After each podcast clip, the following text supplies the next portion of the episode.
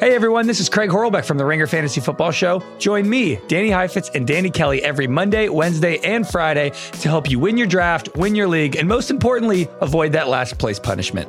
Follow the Ringer Fantasy Football Show on Spotify.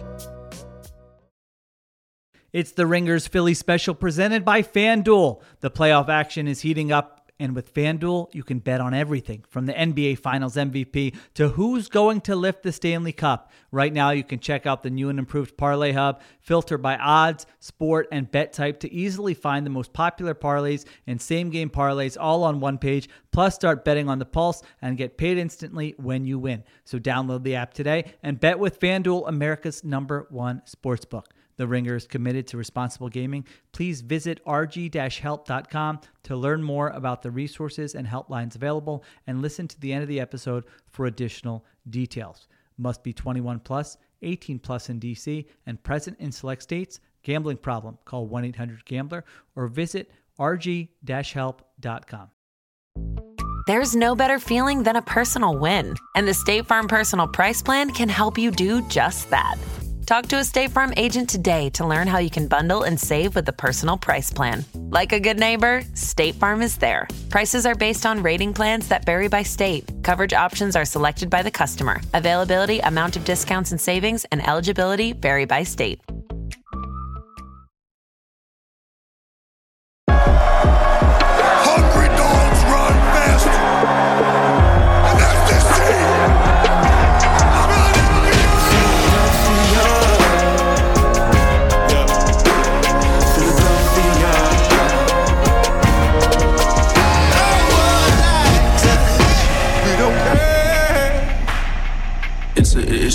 Truly thing here.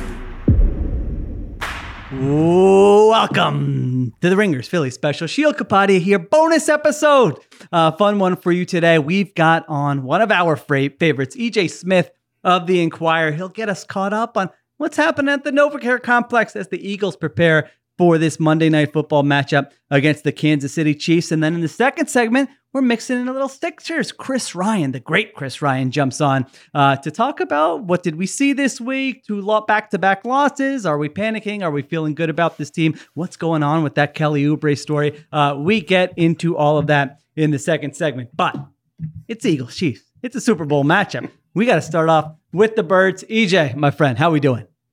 I'm doing well, Sheila. I appreciate you having me, not just because it's always an honor to be on the podcast, but also as a as a writer yourself, I think you'll understand like having the seven o'clock, not to pull people behind the curtain too much, but having like a set time, like I got to be all done all my stuff by the time that the podcast comes around. Mm. You know, that deadline really gets your your blood pumping. You know, it's what I needed honestly after the bye week to get me get me back in the swing of things.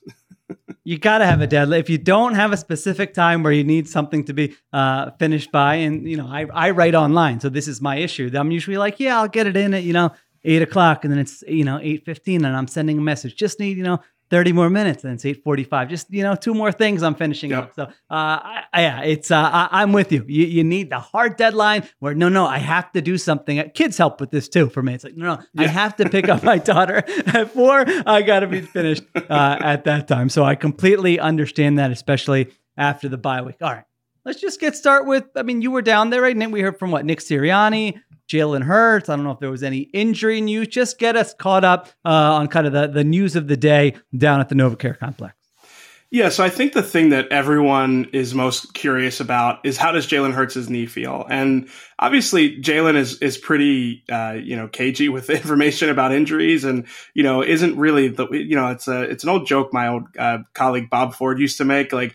Just once, I wish an athlete would come in and be like, you know, guys, like my knee is really hurting me today, or you know, like, you know, just give you that uh, refreshing honesty. But that's not really Jalen's mantra. Uh, but today, you could definitely tell he was maybe a little bit of higher spirits. I I saw uh, John Clark tweeted that Jalen Hurts smiled at his press conference, and that was like, you know, that was like a big deal. And I was like, man, we really Breaking gotten to a point. yeah. yeah, Jalen Hurts smiled like that. We've gotten to that point, but.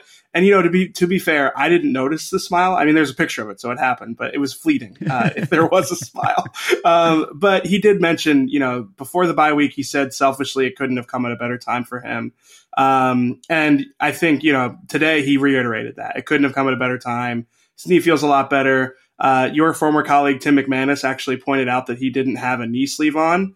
Um, and Jalen confirmed that he didn't have a brace or sleeve on at practice, and kind of like acknowledged like that's a sign of progress for him and his knee. So. Uh, especially with the way that Jalen was playing as a passer, you know, kind of limited in the running game, just when he was restricted to being more of a pass first type of player. Like, I mean, the way he was playing, to think about him adding the scrambling, uh, you know, aspect to his game back during the stretch, I think it could be huge for the team. So um, he definitely seems like he's a lot better. You know, a lot, you know, um, you know, further along in his rehab process or healing process on the knee. Um, I think that's probably the biggest thing I took away from today. And just in general, I think the Eagles were healthier. Um, you know, Bradley Roby was back at practice. He was a full participant. Cam Jurgens was a full participant, which is huge for the, the offensive line in this running game. Um, you know, you could kind of tell like during practice, like th- two weeks ago, Cam Jurgens like was running with like the twos during individual drills. Like, well, it, it was obvious that he they weren't really expecting to have him back. Um, but today he was running with Lane Johnson and Jason Kelce in the individual drills. You know, you could tell it looks like he's he's on track to play. Um, and Grant Calcaterra came back too, which is important with Dallas Goedert out. Um, you know, that's the other big story from today, I think, and I think we'll get to it later. But the the Goedert injury, you know, guys were talking about how they're going to compensate for that injury. You know, Nick Sirianni talked about it a little bit. We heard from some of the tight ends. So yeah, that's kind of the the, the overall picture of what we got at NovaCare today. It was good to get back in the building yeah. and kind of get a, a sense of what's going on with the team.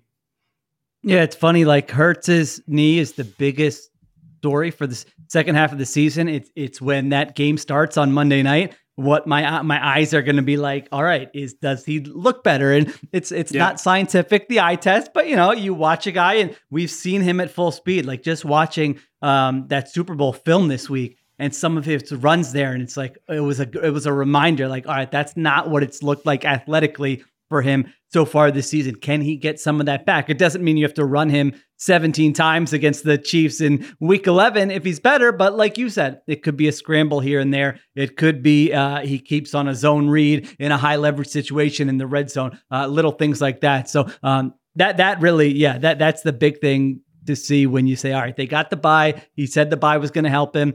He seems to be in better spirits now. Now, what does it look like uh, when a game starts? So, yeah, I'm curious about that too. What What's the Sirianni thing? Were you you were you there for the Sirianni press conference? I was, yeah. What's What's this thing about? He's going to he's following Andy Reid's advice and going to a, the same hotel. What, can you clue me in? Because I've only seen bits and pieces. I don't really understand uh, what's going on with that thing. Yeah, so I know I've, I've already dropped a lot of shameless or, you know, a lot of plugs for my colleagues here, but uh, my colleague Jeff McLane at the Inquirer, you know, you subscribe to the Inquirer, you get his content, you get my content. He wrote about this last year that uh, Nick goes up to New York City and like, you know, does a few of the things that Andy do, used to do when he was with the Eagles. You know, he goes up and sees a show. He stays at the Marquis in New York City, which is a fancy hotel there that Andy used to stay in. There was a few, I think there was a question today about whether or not uh, he stays in the same room as Andy, which I think would be a little creepy. Um, I don't think that they're going that far. um, but no, I, I, know that, you know, Nick goes up to New York and kind of does like the Andy Reid, you know, rela- rest and relaxation, uh, you know, getaway type of, type of trip. I think that the Eagles kind of put him onto that. Um, it's something that, you know, he's picked up from Andy. And listen, I mean, Andy's record coming off of bye weeks is, you know, well known. It is un, it's like unchallengeable at this point.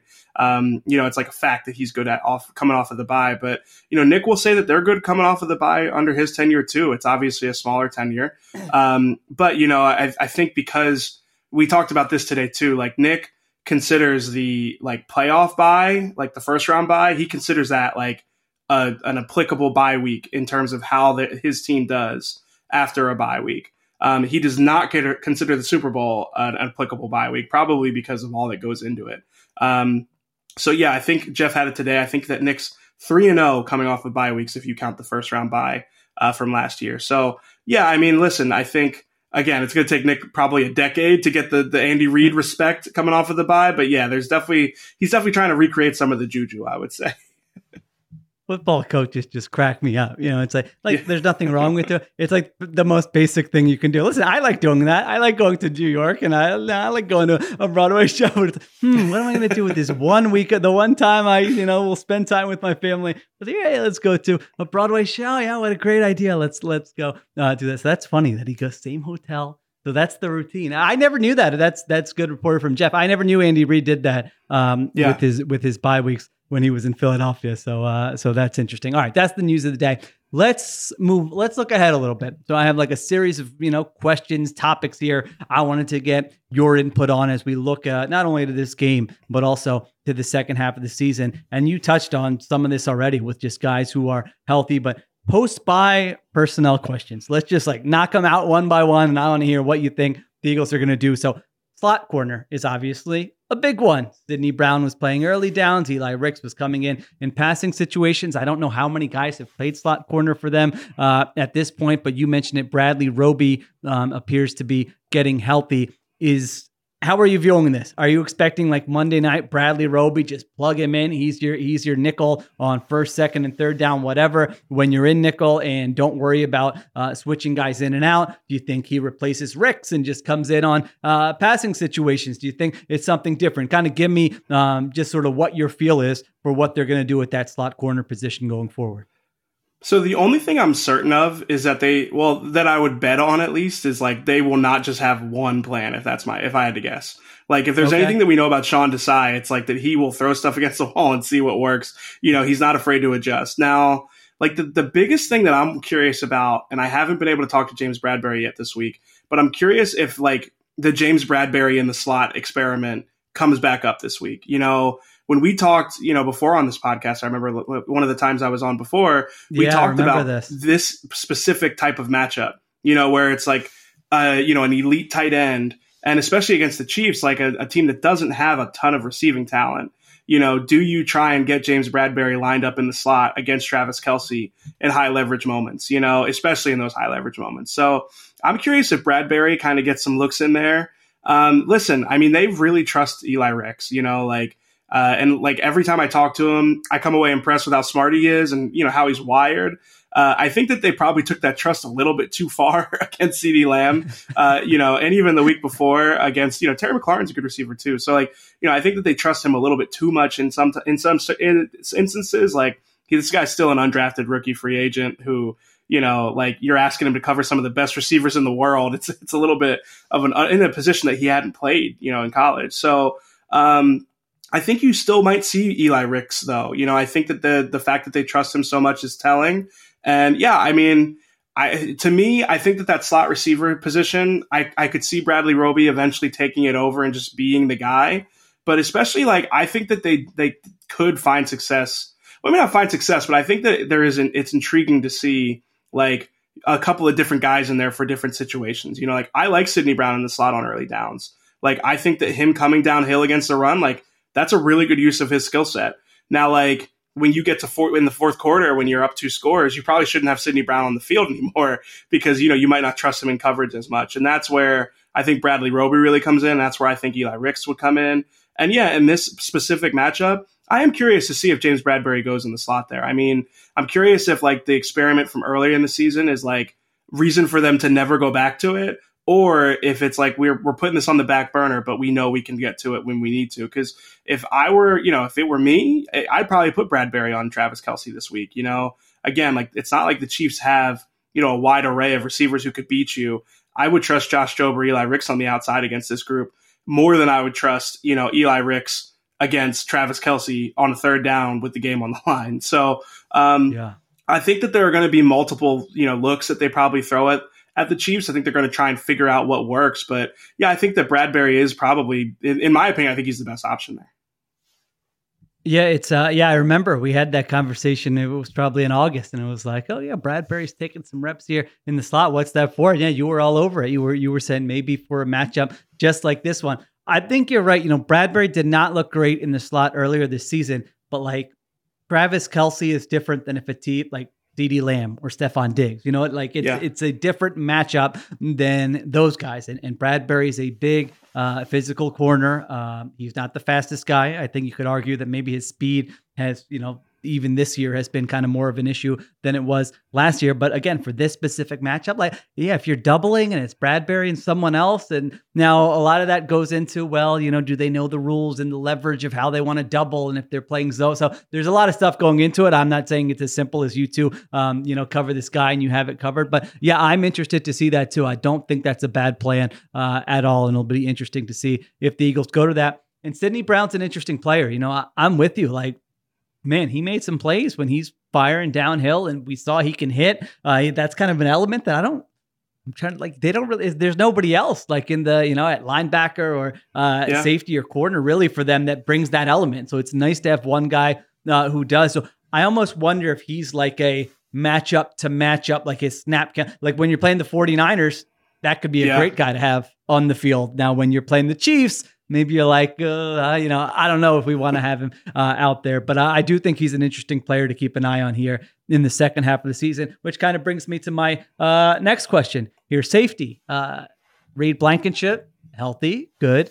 Kevin Byard hasn't exactly uh, lit it up uh, since he got to Philadelphia, but it's a tough spot. You join a new team, and all of a sudden you're in the middle of a practice, and then you go there. Uh, you, you know you're starting on Sunday and playing 100 percent of the snaps. Uh, I did give the the number out uh, during my WIP hit today with um, you know Ike Reese and Jack Fritz that they were kind of like dumbfounded by where Byard has played I think 512 defensive snaps, and he hasn't gotten his hand on a pass like through the yeah. air. Like no, no passes defended, no interceptions. He hasn't he hasn't forced a fumble. He's touched the ball once and it's been on a fumble recovery. That's it. So they're like, wait, what? That can't be true. And I'm like, no, no, that's that is true here. So, um, what are your kind of expectations for that group? Are you bullish that all right, Byard gets some time here to learn the defense and he's going to play well down the stretch? Or are you kind of in a jury's out and we'll see what happens?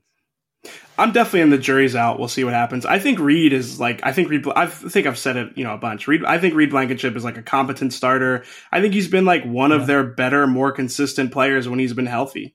Um, yeah, he's played really terms, well. I agree. Yeah, absolutely. And in terms of Byard, I I also noticed that stat when they traded for him uh, that he had no pass breakups and no interceptions. I didn't. I, I, guess I knew in the back of my mind that uh, that he hadn't had a pass breakup in the last two games, but that's good work by you to kind of put those two things together because I hadn't quite gotten there yet. Um, but no, I mean, listen, it's like. I don't think we're at a point now where we need to like sound the alarm on Kevin Byard, but I mean, it. This also is a guy who like has never like he's had di- different defensive coordinators, but he's never he's played his whole career in one place. You know, he's never had to do something like this where he relocates and has to, you know, integrate into a new defense and a new scheme and a new city, a new team, all that stuff all at once. So I think that he's still, you know, an improvement over what they had before. And I think that, you know, they should be able to figure out how to make this defense work with Kevin Byard and Reed Blankenship on the back end. But yeah, I mean, listen, I think it's a it's a good reminder that like he's not quite the player that, you know, he was two or three seasons ago where he was a ball hawk and, you know, somebody who you could expect a lot of ball production from.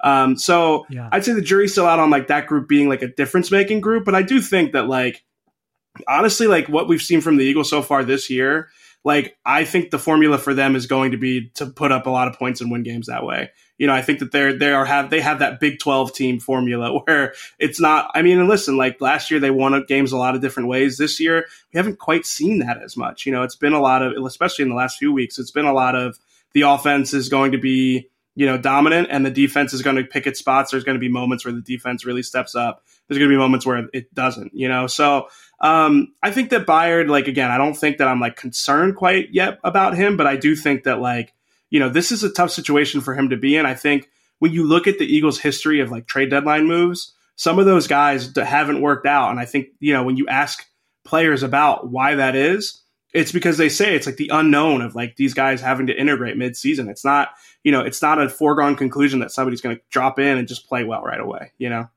Yeah, no, it, it's fair. It is a tough spot for him. I don't, you know, I don't want to uh, make it sound like I'm burying the guy. Uh, now the Cowboys were, they, you know, they were hunting him though. You know, on like third down, like they're like, "Ooh, let's get Jake Ferguson," uh, you know, matched up with Kevin Byard, and man, those those were reps that he was not winning. So I think he's just a player to watch here um, going forward. All right, linebacker. Nakobe Dean. I think Jeff McLane reported a, a Lisfranc for uh, Nakobe Dean, so he's going to be out for a while here. What do you think? Is it is it Zach Cunningham and Nicholas Morrow? Is it uh, Christian Ellis rotating in there? The other thought I had was like, do we see more dime coming out of the bye? Like so we mentioned Sydney Brown. I wouldn't mind a Sydney Brown out there with a Zach Cunningham in sort of a dime look, especially third and long, those type um, situations. What do you think? What how are they going to kind of play that? What are they going to do at, at off ball linebacker? Yeah, as intriguing as Christian Ellis was in training camp, I think that it's going to be Zach Cunningham and Nicholas Morrow as the two linebackers when they're in their 4 2 or, you know, their 5 2 or whatever those looks are. Um, you know, I think the dime stuff is interesting because it's like, I really do. I think that, like, if you're just looking at the Eagles run defenders in that like type of mold, you know, box defenders, I think you would rather have Sydney Brown out there than probably Christian Ellis or, you know, anyone else for that matter. Um, so yeah, I think that they should be able to get creative with that type of stuff. You know, can you start having situations where you have Bradley Roby and Sydney Brown on the field together? I think against certain teams it'll work and against others it won't. You know, against the 49ers, like we were talking yeah. about, you probably want to be in 5 2 a lot of the time or 4 2 a lot of the time, and you want Sydney Brown to be that nickel corner, uh, you know, and kind of have that that physicality from that spot. But yeah, against the even especially against the Chiefs, like could they have Sydney Brown and you know James Bradberry, uh, you know, on opposite sides of the field with you know Josh Jobe as an outside cornerback or Eli Ricks out there? Like, yeah, I think that you know there's like it's not like the Eagles defense is at a point right now where it's like no, we just stick to what works. Like they've been trying stuff all year. I don't see why you wouldn't try yeah. that. Um, so yeah, I definitely think that like trying to figure out other ways to get Sydney Brown involved because I don't think he's a, a natural fit for like the Sean Desai safety at this point. Like I don't think that he's a middle field open split field safety right now. He's physical. He likes to get downhill. And like, I think the way that he plays makes him a liability on the back end sometimes because he's so aggressive. But like, he can, that plays into the strength of being close to the line of scrimmage. So, um, yeah. Yeah, I think it's going to be Morrow and Cunningham. I think Cunningham is actually like, I think he's been pretty good against the run. You know, I think that he comes downhill and, you know, plays the run pretty well. Coverage is a, a different story. You know, I think that they're just, they just don't have good cover linebackers. And, you know, that's, been a reality of the Eagles for a long time. And, you know, I think it's, it's for most teams, honestly. Yeah. Yeah. Like, it's tough like to before find the season. Guys. I, yeah. It's tough. I mean, I, I, was trying to come up with the, I forget what podcast I was doing, but it was like, you know, top five at every position.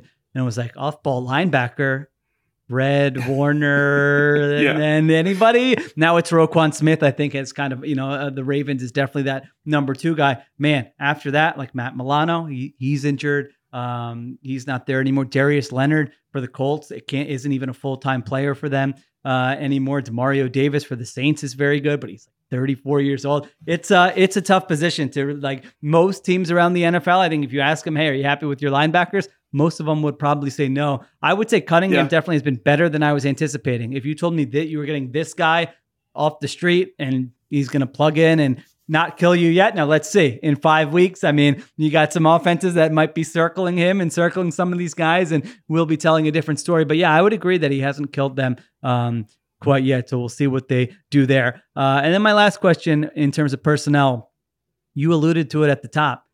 No Dallas Goedert what who, who's who, who's in the locker room rubbing their hands together saying oh i'm gonna get some of those bring some of those touches my way finally you know we aj and devonta maybe it is aj and devonta maybe just funnel more yeah. to them is there another guy uh, you know it could be a tight end it could be a receiver whatever just when you look at getting kind of playing a bigger role in the offense that you think um, eh, their role is going to expand here going forward yeah, this is a complicated one. I wrote about this today, full disclosure. So it's like, you know, you look back when the Eagles were without Dallas Goedert last year, and then, you know, because it's it's obvious when you think about Dallas Goedert, it's like, man, he is one of the most important players on this team because of the way he impacts both the run and the pass game.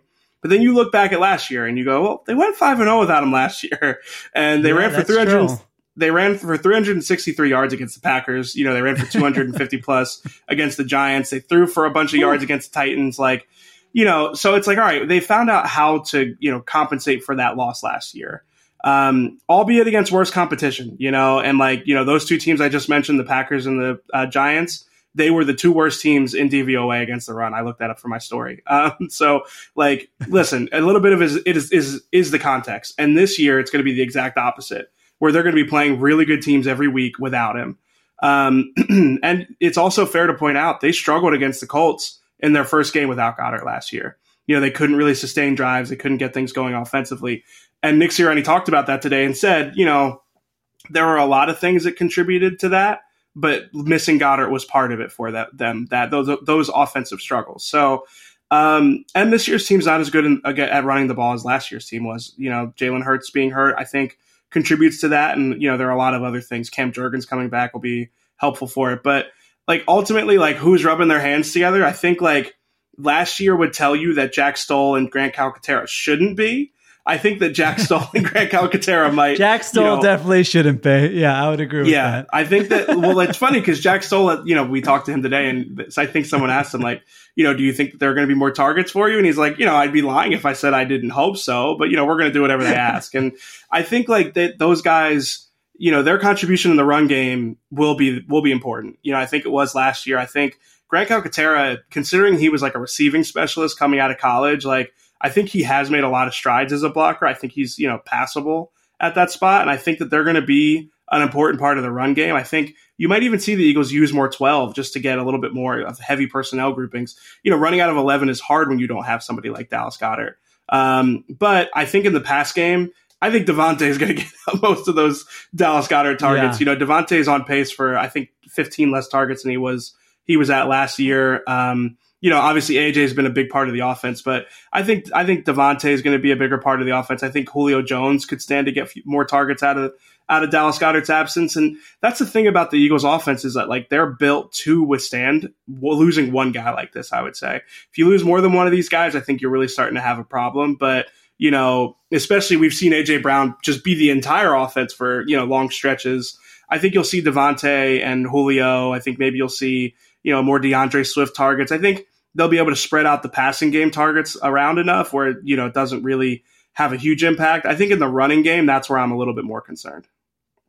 Yeah, the run game, even this season, like Goedert hasn't played as many snaps. I remember looking at it in your and when he's not in there on a run play, man, you can just like it shows up on film every time. Where you're yeah. like, ooh, wish you know, wait, uh, wait, did Goedert get blown up by the uh, no, no, wait. Goedert wasn't in on this play. It was somebody else. So yeah, I mean, he is uh, he's awesome at that. He's done less of that. I actually think that's been part of the you know a little bit of the reason why the run game hasn't been as good. And I agree with your assessment there. I mean, I would just say we're funneling targets to AJ Brown and, and DeVonta Smith until we're you know we're forced out of that, and then we'll figure it out. And it could be any of those guys. It could be Olamide Zaccheaus. It could be Julio Jones. I think uh, Calcaterra is kind of like an interesting pass catching option. You know, if you're talking about yeah. like an, an RPO screen or you know that that type of thing, like he can run, he can move a little bit, bring some athleticism to the table. Uh, and then Sean and I talked about, you know, just D'Andre Swift, the way they've already kind of used him in different ways. I mean, they'll line him up out wide and throw a screen to him. They'll um, do different stuff with him in the passing game. And I, I think he's been able to handle all that. So uh, might not be one person, but I, I do think you start with AJ Brown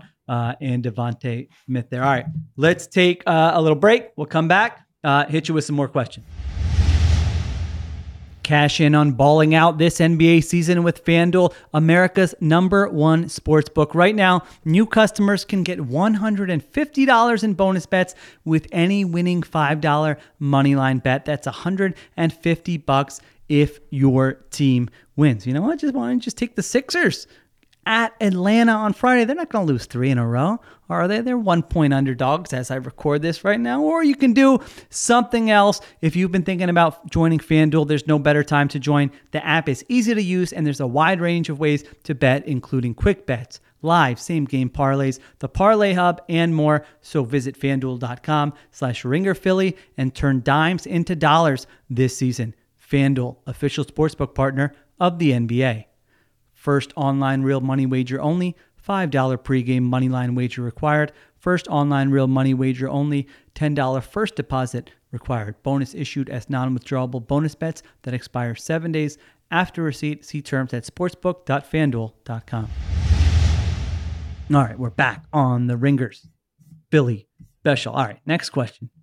Expectations for Jalen Hurts the rest of the season. I don't know if you have a strong take here. Is it, is it like, Jalen, Jalen Hurts is going to win the MVP, baby. And, you know, he would just break it out for our social media. Or, or if you're like, yeah, I don't really know. We'll see what his knee looks like on Monday night. On Monday night. Uh, where are you with Jalen Hurts? I think he's played, like you mentioned, it probably goes under the radar. We take it for granted that the guy's just had a knee injury. He's had operate from the pocket, and he's looked really, really good uh, doing that. So, where are you with expectations for Hurts for the second half of the season? Um, I think he is going to win the MVP. I really do. Really? Okay. Yeah, there you no, go. I I, mean, like that. I I don't have all the the numbers in front of me here, but like his numbers this year are on pace or better than his numbers from last year. His completion percentage is up. Um, his success rate. I know you guys talked about his success rate last pod.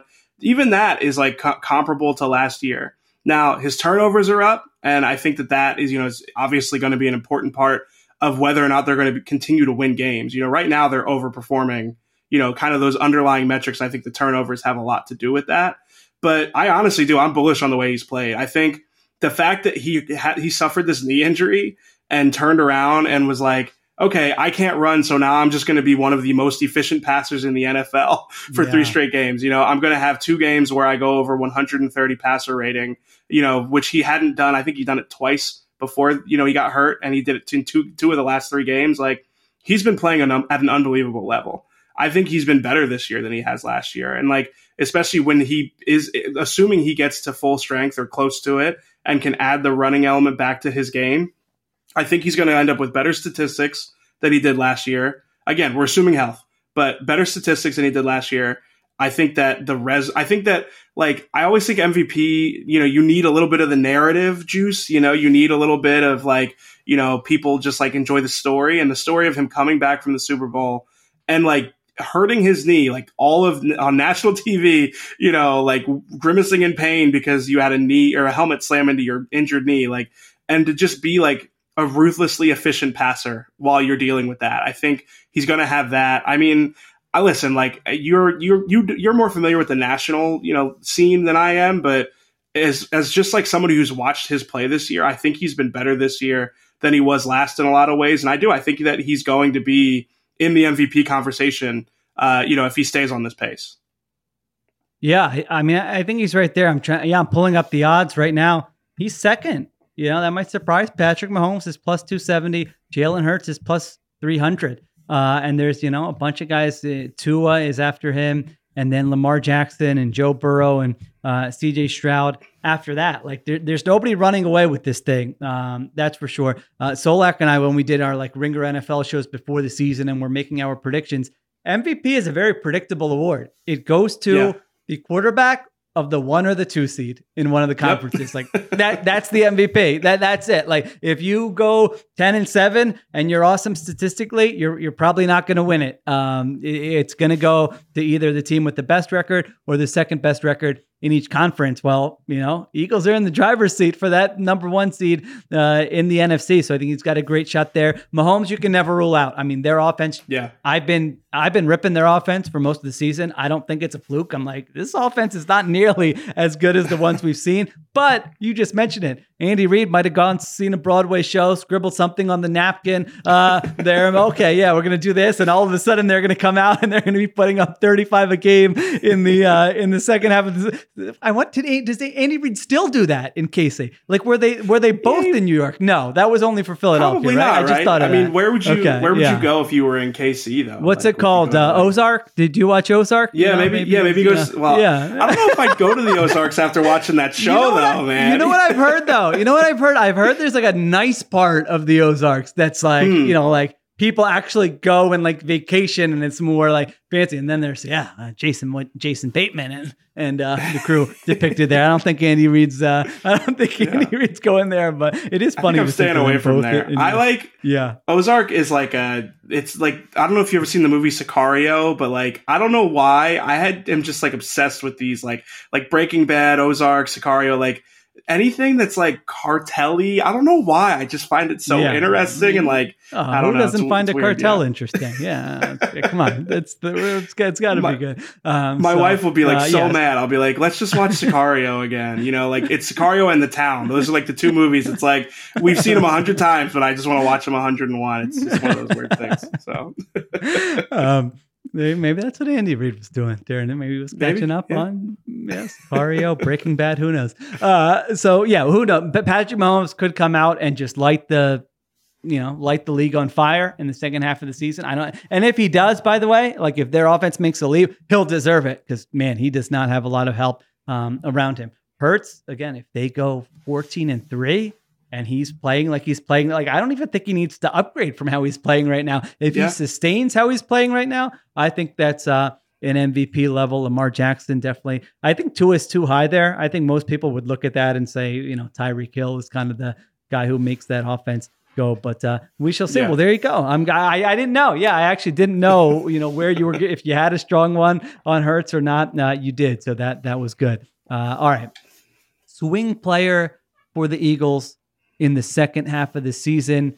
Do you have a guy? I mean, it could. It doesn't have to be under the radar. It, it really, you know, you I'm not going to let you say Jalen Hurts, but uh, other than Jalen Hurts, is there a guy who you're like, you know what, this guy's going to go a long way um, in determining how successful they are the rest of the way? So I'm cheating a little bit. I'm gonna say Bradley Roby slash Eli Ricks. I just feel like one of the slot receivers needs to figure. They need to find an answer in the slot, basically.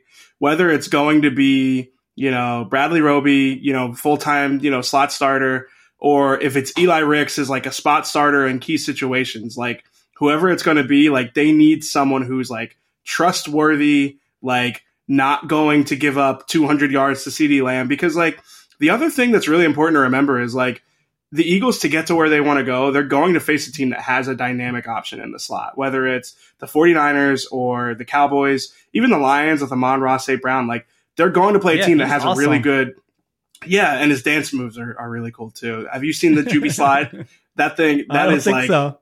Oh, you have to check it out. It's like the new moonwalk. Okay. Yeah, it's I can't dance, but I watch that and I don't like TikTok dances for the record, but like I am like uh, enamored. I like I'm like mesmerized when I watch him do it. So you got to check it out for sure.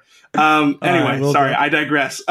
Um so yeah, I think that they're going to need someone that they can trust in those high leverage situations in that spot, whether it's Bradley Roby, Eli Ricks, James Bradberry, whoever it's going to be. That's like the swing for me because like right now, if you told me, you know, and I know Eagles fans aren't going to love this, I just said Jalen Hurts is going to be the MVP. So I, I earned a little bit of uh, leeway here. But like right now, if you told me the season ended because in the conference championship, because like Deebo Samuel just torched the Eagles or, you know, Brandon Aiyuk, whoever was in the slot, you know, they just torched the Eagles and, you know, blew them out in the MV- NFC championship, it wouldn't surprise me because we, we don't know who they're going to play there. They don't have an answer right now. So, uh, yeah, to me, that's the swing player. I know, again, it's not one player, but you know, whoever ends up being in the slot, if if they can be trustworthy in that spot, I think it's huge for the defense.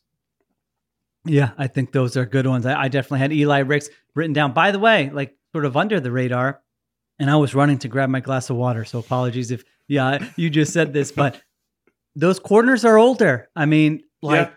Mo- most teams don't get through a whole season with their corners like staying uh, healthy. I know they've missed you know a little bit of time, but like if one of those guys goes down for three weeks, all of a sudden Eli Ricks. I mean, forget what we just talked about with the slot. Like, I mean, it could be Josh Jobe, but one of those guys all of a sudden becomes, you know, a really, really important player. So that's something else to keep an eye on. You, you know, you have three, you potentially are starting three corners and four members of the secondary who are over 30 years old, right? With yeah. Byard and Roby. I mean, whew, that is you're playing with fire against uh, against some of the receivers in the NFL right now. You the names you just mentioned. That's tough. So I think those are good names. Uh, I wrote down Byard. We already talked about him, so I don't want to go with him. Uh, I wrote down Sydney Brown. I'm just curious. You mentioned it. Desai will try anything. That's like the one Yeah. thing we've learned.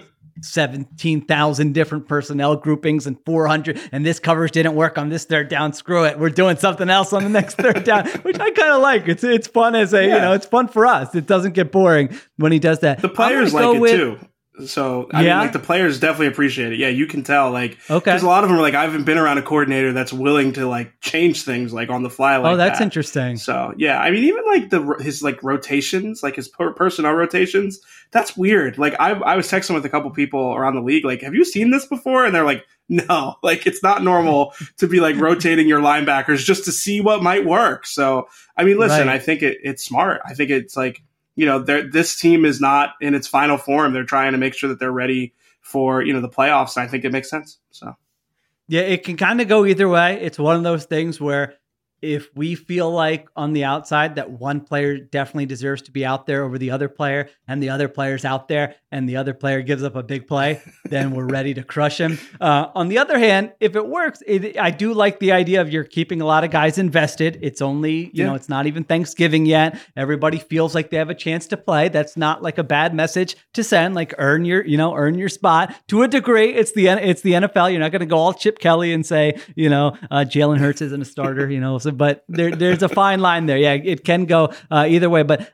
I don't have an issue with it because I think the rotations he's had, I'm not like. No, this guy should definitely be out there. He's much better. So Right. uh, we'll see if they settle on someone eventually. The guy I'm going to say for the swing player, and I don't know if this is lame or not, but I'm going to go with DeVonta Smith. I think he could have a monster second half. His film is awesome. Like uh, the numbers aren't as good as last year. Man, he has opportunities every game where he is just cooking a defensive back, and the ball just does not happen to go his way on those. And now, uh, as we talked about, there's going to be more targets um, to to be spread around. And I also think there's going to be more teams coming in saying we just can't let AJ Brown have a buck 25 on us like he's doing every week. Yeah. Like we're, I'm sorry, we're not doing that. And so maybe that will lead to better matchups for DeVonta Smith. Maybe that will lead to his number being called more. Like I wouldn't be surprised. You know, I should I should just go ahead and you know have the take like you. I mean, you went bold on Hurts. I shouldn't say I shouldn't be surprised. I'm going to say it now. DeVonta Smith from week 11 to week 18 will have more receiving yards than AJ Brown. There you go. How about that? I'll call my I like uh, it. shot with Yeah. that. I I think he, he- he's capable of it and he could get the opportunities. So yeah, he's somebody uh, I have my eye on. All right, this five game stretch here. Do I have this uh, schedule in front of me? You pr- you probably have memorized it because when you're a beat writer, you're like, all right, I'm going here. Uh, or are you not? Uh, maybe that's just Zach, No. Zach Berman. Yeah, not. I'm like a does. You're big week to week.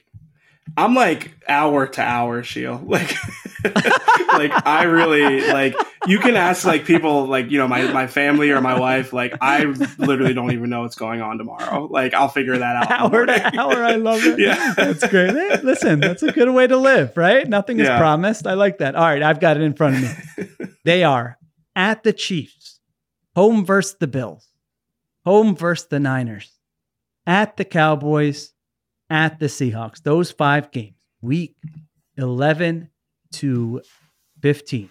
Here we go. What's their how many of those do they win? What's their record? 5 and 0, 4 and 1, 3 and 2, 2 and 3, 1 and 4 or 0 and 5. What do you think if you had to say right now? What do you got?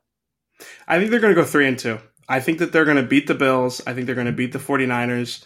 And should I not say my last one to, you know, you know, give some secrecy? Like I don't want to give up my prediction uh, since it's coming later I, mean, in the I think podcast. you might but- have. I can't tell if you did. Yeah, yeah. Don't say any more because yeah, we. Okay, yeah, I'll leave it- I'll leave it shrouded in You're saying but- three and two. Yeah, Okay, I think three, and two. I think honestly, like I could see them dropping three of the next five. I think like the turnover stuff, the defense stuff. I think that they have. I think their their their record is better than the way that they have played so far.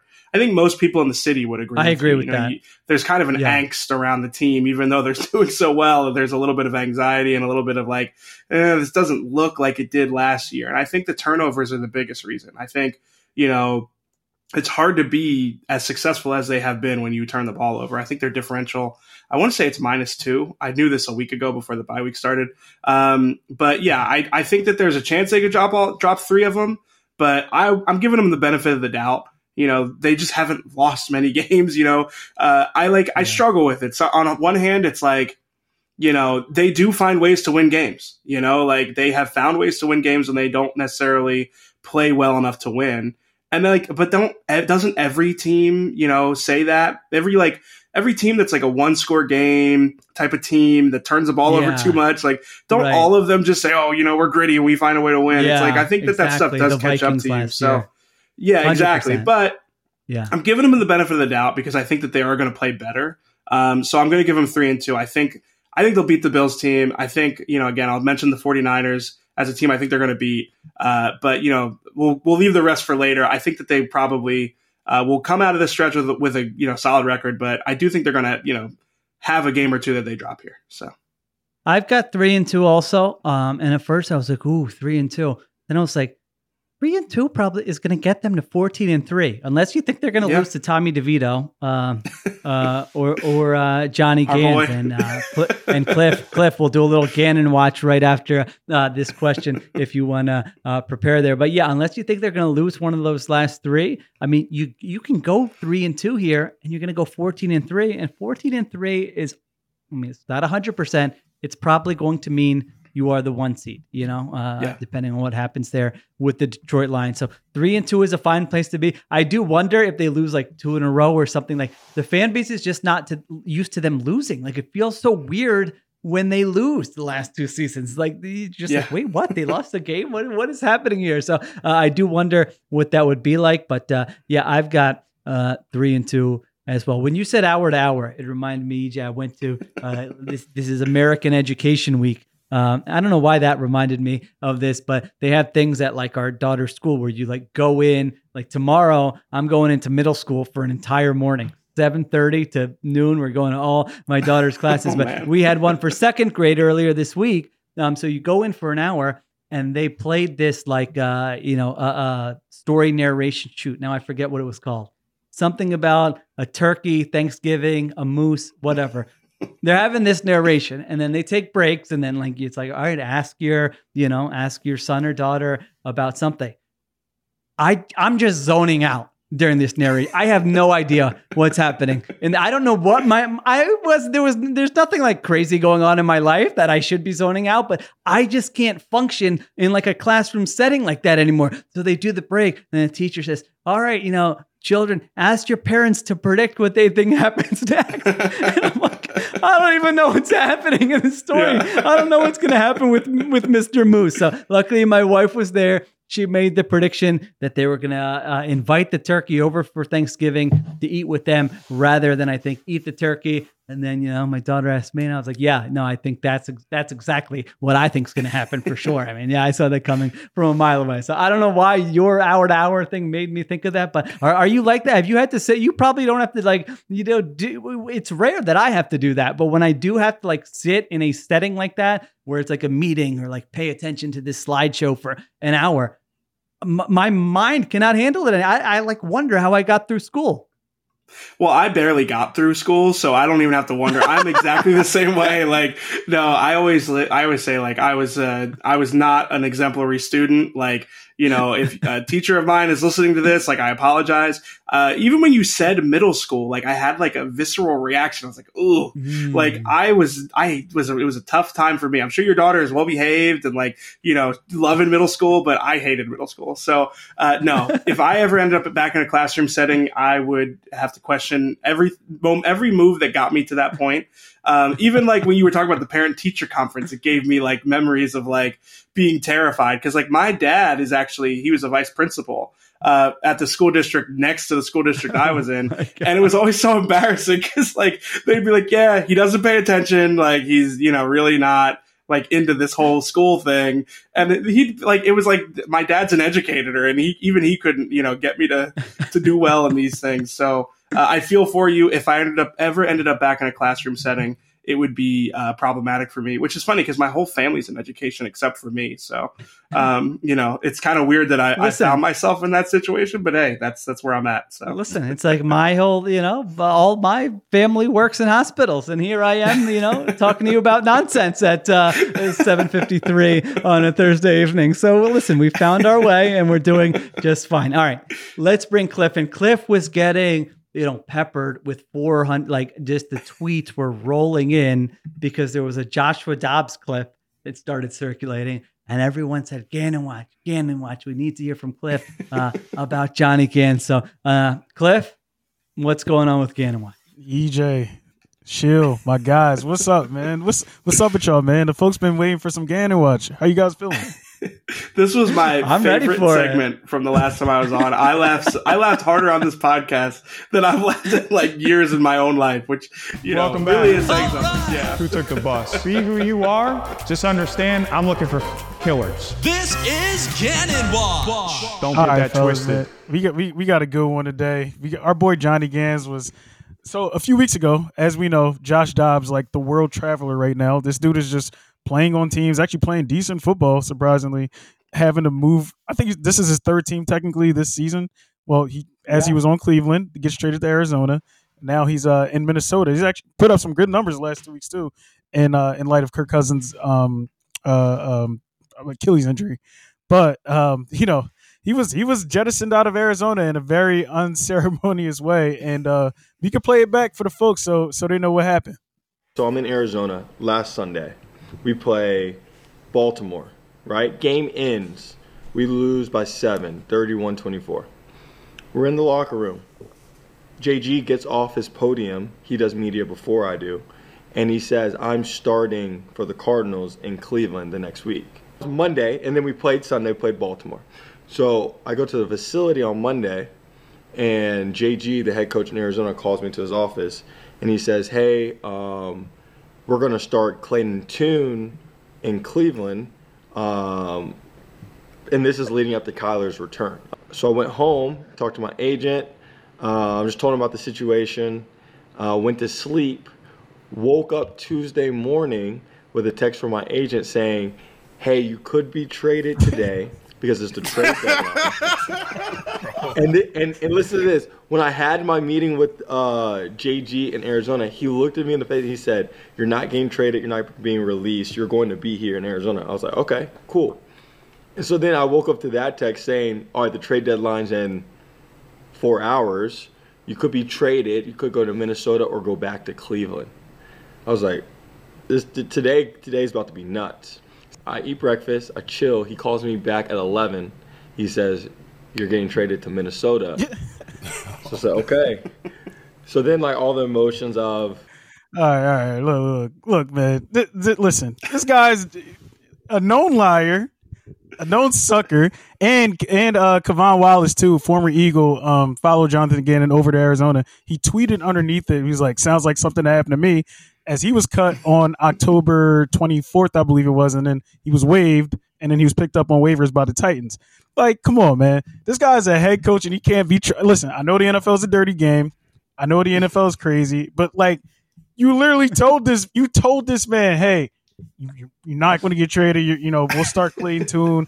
We know Kyler's coming. We, everybody knew Kyler was going to come back. Kyler did play this weekend, and he looked okay. Whatever but he play, he just blatantly lies. Like this is what this guy does. He has a history of lying. Shoot, what did he say? Uh, um, after after he got hired to the people over at, at the Athletic, your former employer. Oh, he, yeah, yeah. He said, yeah, he said that he was the one who recommended that uh, Sirianni. Uh, Sirianni gives duties. a play calling to Shane Steichen. Yeah. That was his big one. That he, yeah, like come on, man. He's a this guy's a known liar, cheat. The Cardinals are two and eight.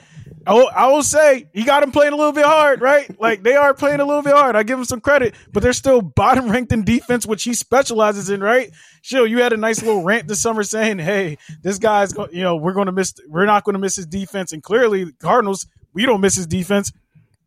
Unfortunately, we missed some players on defense, but we don't miss Jonathan Gannon's defense. Listen, the Eagles will probably be the same as they were last year as this year with Gannon or without Gannon. This guy's not a difference maker. They'd be liar. worse. They'd be worse with Gannon I, I in this personnel. I think. Do you agree, EJ?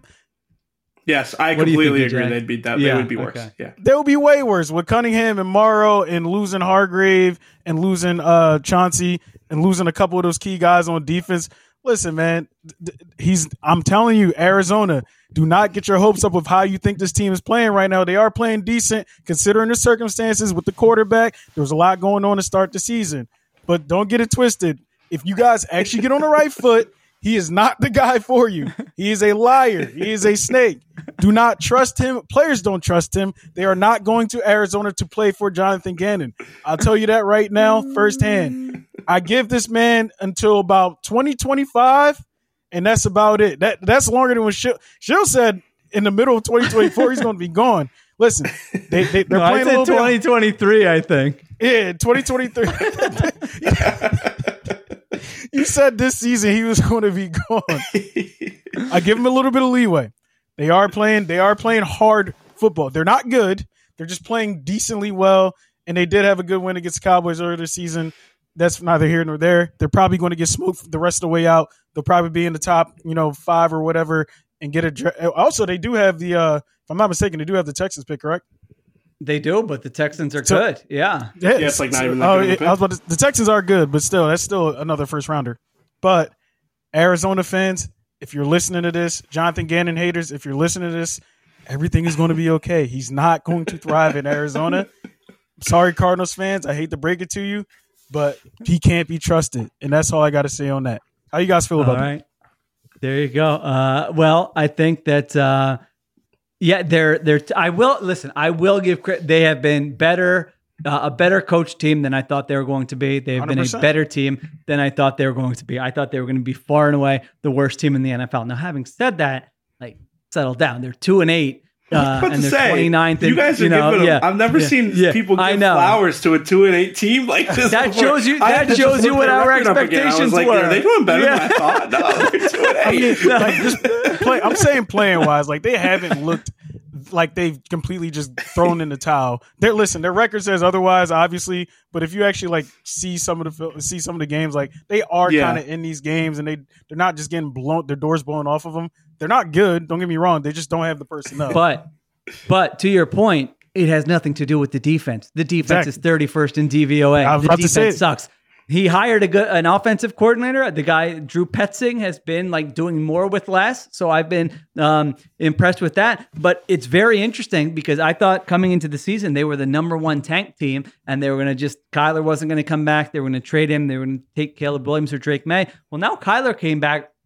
Kyler looked good last week. Like he looked Yeah. healthy. Uh, so I think the I think bringing Kyler back is going to play them out of the one or two seed, uh, a one or two draft pick, and then they're not going to get a quarterback. And then I don't really know where that leaves them uh, going forward. So yeah, otherwise You know I, that I leaves agree them? with That leaves John. That leaves Jonathan Gannon in the unemployed market. That's where that leaves him. That leaves him.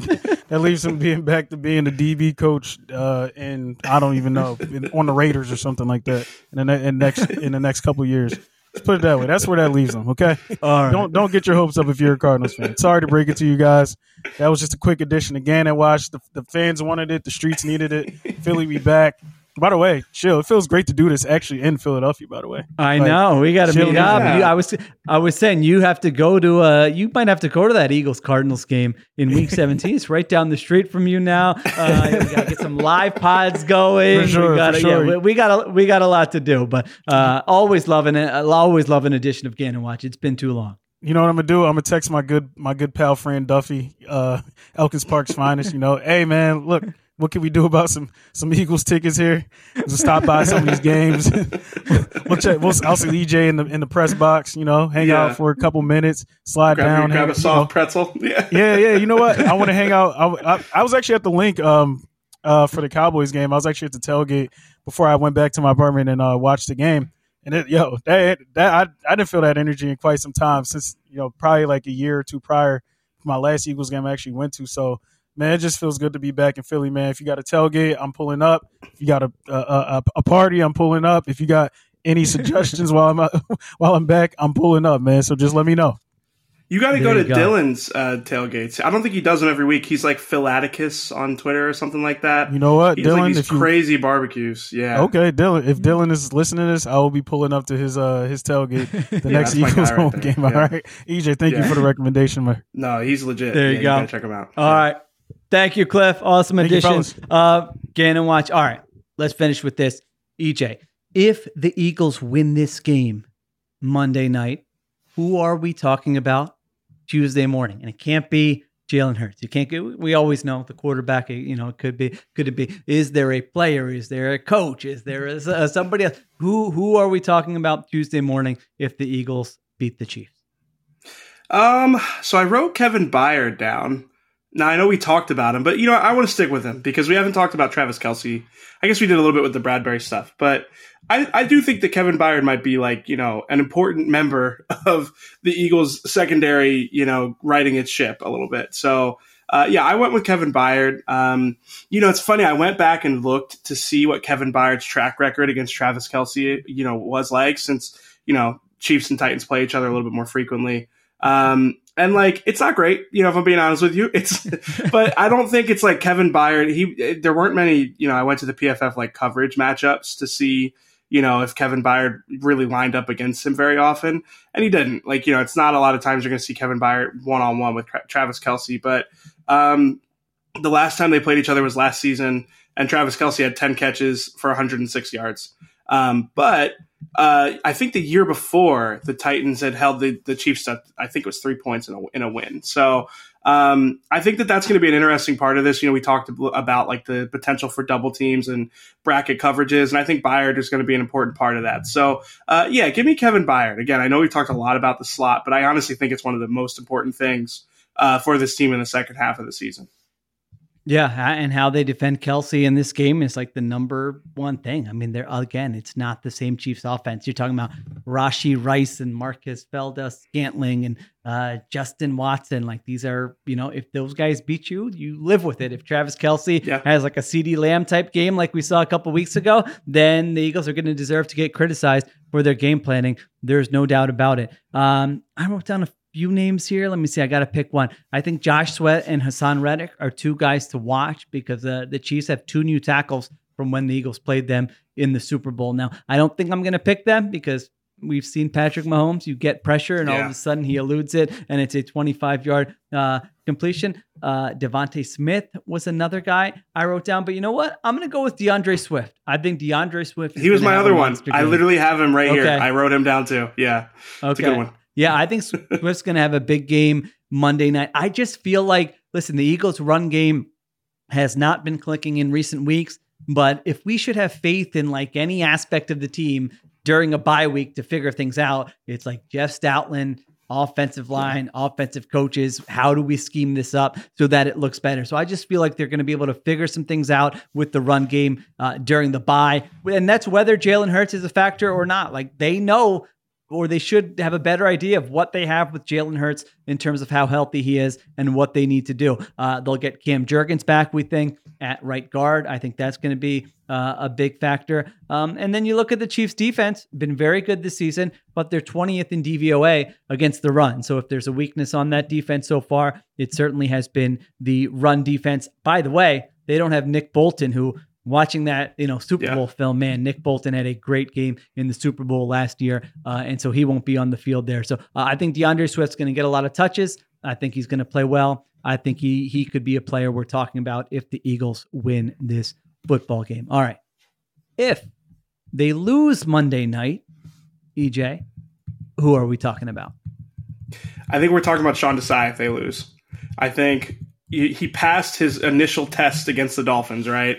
And then it's kind of been shaky since then. And I, I really do like I'm encouraged by a lot of the things I've seen, but you know, with the with the way the Cowboys game went, if they go and you know give up 41 points to the Chiefs, I think all of the things that we said about Desai after the Dolphins game start to become a little bit eh, the inverse. You know, where it's like, can he, you know, deliver against the best offenses in the NFL against you know coordinators like Andy Reid and Eric Bieniemy and Kyle Shanahan, you know, that's going to start to become a question. So, um, yeah, I think if they lose, and that's going to be the big thing is like, you know, Sean Desai did such a good job kind of compensating for, you know, so many moving parts in the secondary for the first half of the season. But, you know, again, for them to get where they want to be, they're going to need to be able to, you know, get timely stops at the very least. So, uh, yeah, yeah, I think if they lose it, Sean Desai would be the guy who I think is going to be uh, the conversation uh, starter for everybody. Especially coming off the last time we saw the Eagles played. I mean, Dak Prescott was yeah. really just lighting up this defense. See, I, I want to see kind of the sample of the next five games. With like, I don't expect. I think they're going to get lit up in a couple of these games. If they get lit sure, up in yeah. like all of them or all but one, then I'll be like, ooh, uh, you know, this is ugly here. I want to see some example like that Dolphins game. I want to see at least one, hopefully two more examples of no, no, no. You can bottle up these offenses by doing something um, smart, by doing something unexpected, by playing to your strengths, by hiding your weaknesses. I don't know if it's going to be this Monday night or not. I think you're probably right. I think if they, you know, they give up 30, 35 points and they lose this game, and then you look at what happened uh, against the Cowboys, then I think he probably and the Commanders the week before it too. Yeah, yeah, that's true. Yeah, you're right. I mean, Sam Howell uh, lit them up really both times they played them, and that's that's important to note because Eric Bieniemy, Washington Commanders yep. OC, Andy Reid, two weeks to watch that commander spell. What did we? What did uh what did my old buddy do uh over there? So yeah, I, I think that is like are there similarities with the game plans there? Uh, I went with the guy you went for the first question, and I went with Kevin Byard. Um, we talked about it earlier. I, I think the Chiefs are gonna see if they can find matchups against him in man coverage uh, and see how he holds up. I mean, they would be dumb not to, just based on what we've seen on film from him the last two games with the Eagles. Now, again, I want to give him the benefit of the doubt. He's had a lot of good years in the NFL. He's a smart player. He's had a lot of production. Let's see what it looks like after the bye. He might come out and, like you said, he might be a guy we're talking about saying, "All right, you know, this the safety we thought the Eagles were getting. He played really well. He had a game changing play. A nice pass breakup, he had whatever. Um, but if he doesn't, and if they're really finding him, and Andy Reid's exposing him a little bit, um, then I think there's going to be a little bit of more panic. You know, you're already kind of panicked about the linebackers, and now maybe if you're an Eagles fan, you're panicked about the safeties um, a little bit. I would be surprised if the Eagles corners like didn't play well in this game. I mean, that would be concerning to me. If Bradberry or Slay, specifically when they're out on the outside, if they lost to these wide receivers and gave up big plays or got beat consistently, uh, that would be pretty concerning uh, for me going into the rest of the schedule. All right, last question before we let EJ go. What is your prediction? Let me see. I'm looking at uh, FanDuel right now. I believe that the Chiefs are still two and a half point favorites. Is that right? Yes. Chiefs are favored by two and a half. Over under is 45 and a half. How do you think this game plays out? What's your final score and prediction? Yeah, so I've I've I've taken a page out of Zach Berman's book and um, started trying to like get as close to the line as I can. it makes me seem smarter uh, when no no no, like EJ, li- we're gonna change that. We'll me. talk about this after the show. Yeah, I don't want you doing that. So you got to take some I, swings. so I I honestly do think this is going to be a close game though. I really do. I think that these two are these are the two best teams in the NFL. Um, and honestly, like to me, it really was just like a coin flip of the Chiefs are at home, the Eagles are on the road. So I, I went Chiefs 27, Eagles 24. Um, it feels a little bit like the Eagles are due for a loss. Yeah, I know. It's like right on the spread. Uh, but it feels like the Eagles are due for a loss a little bit. You know, they've been over, like I said earlier, they've been outperforming like some of those underlying metrics. You know, I was really actually surprised at how low they rank in DVOA considering their record. But again, I think it's the turnovers, I think it's, you know, the lack of, I think the success rate's probably part of it too. Like they just haven't looked like the juggernaut that we expected them to be, or the juggernaut that their record would suggest that they are. So I think that, uh, you know, obviously I know the Chiefs offense isn't quite, you know, as good as it was last year. They're, they're not clicking yet, but this is a big game. You know, I think that we've, Patrick Mahomes has enough of a track record in these high leverage, you know, massive games. Like this is a game everybody's going to be up for. I think that the I think the Chiefs are going to be able to put up points even with you know whatever they're going through offensively right now. I think the Eagles will be able to put up decent points too, but I think uh, you know the way the Chiefs defense is playing, and again the turnovers, you know some of that underlying stuff. I think the Chiefs are probably going to edge this game out, and I think again, I think the Eagles are probably going to be successful over the stretch, but for this game in particular, it's hard to overlook some of that that other stuff I just mentioned. So. I see it very similarly to that. That's why I was laughing to, to how you see it. I mean, I think Hurts is going to play well in this game. I think he's going to be up for it. I'm curious to see what he looks like physically, having that extra rest.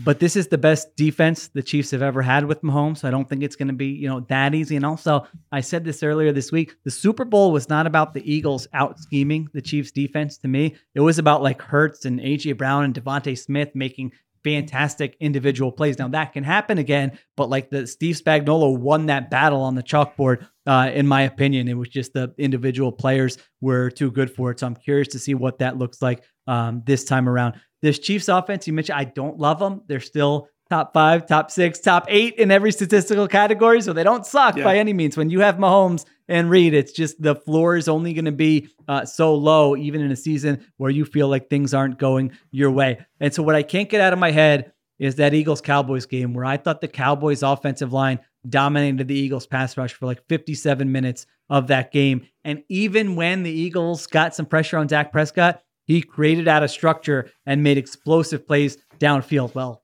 what is Patrick Mahomes like the best in the NFL at doing? What did we see right. in the Super Bowl? Like those types of plays. And so that has me nervous. Like those second reaction plays. Can the Eagles defenders plaster uh, to those pass catchers and say, all right, if Mahomes scrambles for eight, that's fine, but we're not going to let him chuck it downfield for 35 yards. I think that's kind of those are the types of plays that are going to determine this game. So ultimately, uh, I kind of need to see the Eagles defense prove it to me in a spot like this because they've had a lot of moving pieces. Uh, I don't know what it's going to look like schematically, and so I don't fully trust them in this spot. And by the way, that that Chiefs interior uh, of the offensive line might be the best in the NFL. So I don't think you have like a huge advantage there. I, I think your edge rushers can get home, but I don't know that your defensive tackles are going to dominate in this game. So uh, I was laughing, EJ, because I got the same score you got.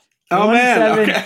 24 Eagles over Chiefs. Uh, we actually, you know, that that has us both liking the over quite a bit because the over is 45 uh, and a half, and of course that would take us to 51 points. So you and I, you know, see it similarly that these offenses are going to have some success, uh, but that ultimately, you know, if the Chiefs have the ball last uh, or whatever, they win this game. Wouldn't surprise me if the Eagles won. I could see them winning this game. I'm with you. It's evenly matched game, but uh, I'm going to pick the Chiefs to cover that two and a half and to win that game. All right. EJ, give us give us your plugs. You're always good. Let us know what's coming up. You got a few days before the game. What's in the cooker? Where can we read your work? All that good stuff. Yeah, so you can find me at inquirer.com. Uh, I think I honestly, I think so. Like, this is a little bit of a secret. I probably shouldn't say this, but um, they got me the inquirer.com slash EJ Smith. If you just type that, it's all my stories. Now, oh, I, I think that. when they pitched that to like everybody, they were like, no, we can't do that. But honestly, it's mine. You know, they did it for me. It works. so go there, check out my stuff. Um, got a story about uh, Jalen Hurts and Patrick Mahomes coming up later in the week. Probably uh, also shouldn't have teased that, but it's fine. I mean, whatever. If somebody's this deep into the podcast, it's fine. They can know. Um, so yeah, I've got some good stuff coming. Uh, you uh, like I always say, you know, click on my story leave it up on your laptop, go for a walk. now, I was chided on this podcast for uh, saying that I didn't care if you read it. I'd like you to read it. You know, leave me a comment, tell me what you thought. But you know, even if, if you don't feel like it, it's all right. I'm fine. You know, we just give me give me those numbers. You know, give me the give me the metrics, and yeah, that's that's the best way to show your support. Um, yeah. Otherwise, I'm at, at EJ Smith 94 on uh, X, formerly known as Twitter, which is what my phone calls it. Uh, otherwise, yeah, I mean, I'm around. People people will find me if they if they really want to find me. So there you go. He, he's taken an hour to hour. Uh, he is a favorite guest of the Ringers Philly Special. The Apple Podcast comments uh, have told us as much. Uh, check out his work. Read it. What else are you going to be doing? You're listening to the podcast. You're, if you're this interested in the Eagles, like EJ said, if you're listening this long, uh, you might as well you know go read the articles. EJ's putting out good stuff there. So definitely check that out. All right. Thank you to EJ Smith of the Inquirer for joining me. Uh, I will come right back and I will be talking to Chris Ryan about the 76ers and we'll close out the show.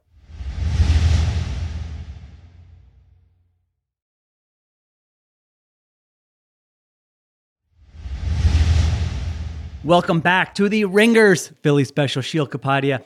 uh, still here. We had to get some Sixers talking today. You know, they're eight and three. Yes, coming off a couple losses. I was hoping maybe we could do this uh, after a win. They lose two to the Pacers and the Celtics this week, but thrilled to have joining me the man, Chris Ryan, who I know has to have some Sixers takes to fire off uh, after this start, right, Chris? Yeah, Sheil is it Sixers takes about what's happening on the court or off the court. I know. Listen, I got a document with some notes. I wasn't sure what do we lead, lead with. We'll get to all of it. There, yeah, weird stuff. Obviously, there's going to be some. they were too normal. They were too normal through like eight or nine games. It was like, oh, we have a normal team that's uh, fun to watch. There's going to be another shooter drop there. I don't know if there was uh, or if there wasn't. So we'll get to that. But I just wanted to get like a, a vibe check in from you, Chris. 11 games in. How are you feeling uh, about this team? Again, they're they're eight and three. They start off eight and one. Uh, they lose to the Celtics last night. They lost to the Pacers earlier this week. What are what are your before we zoom in on specific topics? What's just kind of your general feelings of, of this fan experience with this team?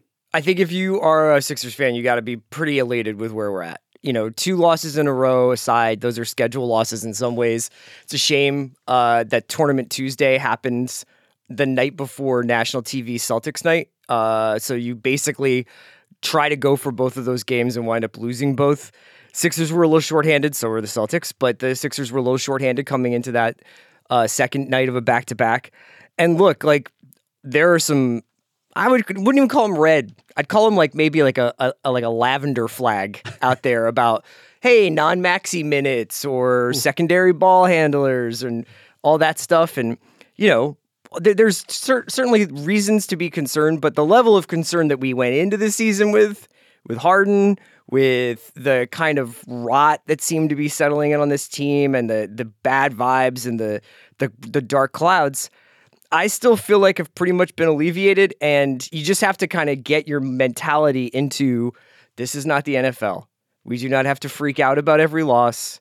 We do not have to have uh, you know, a congressional hearing every time Embiid looks a little tired at the end of a game in November.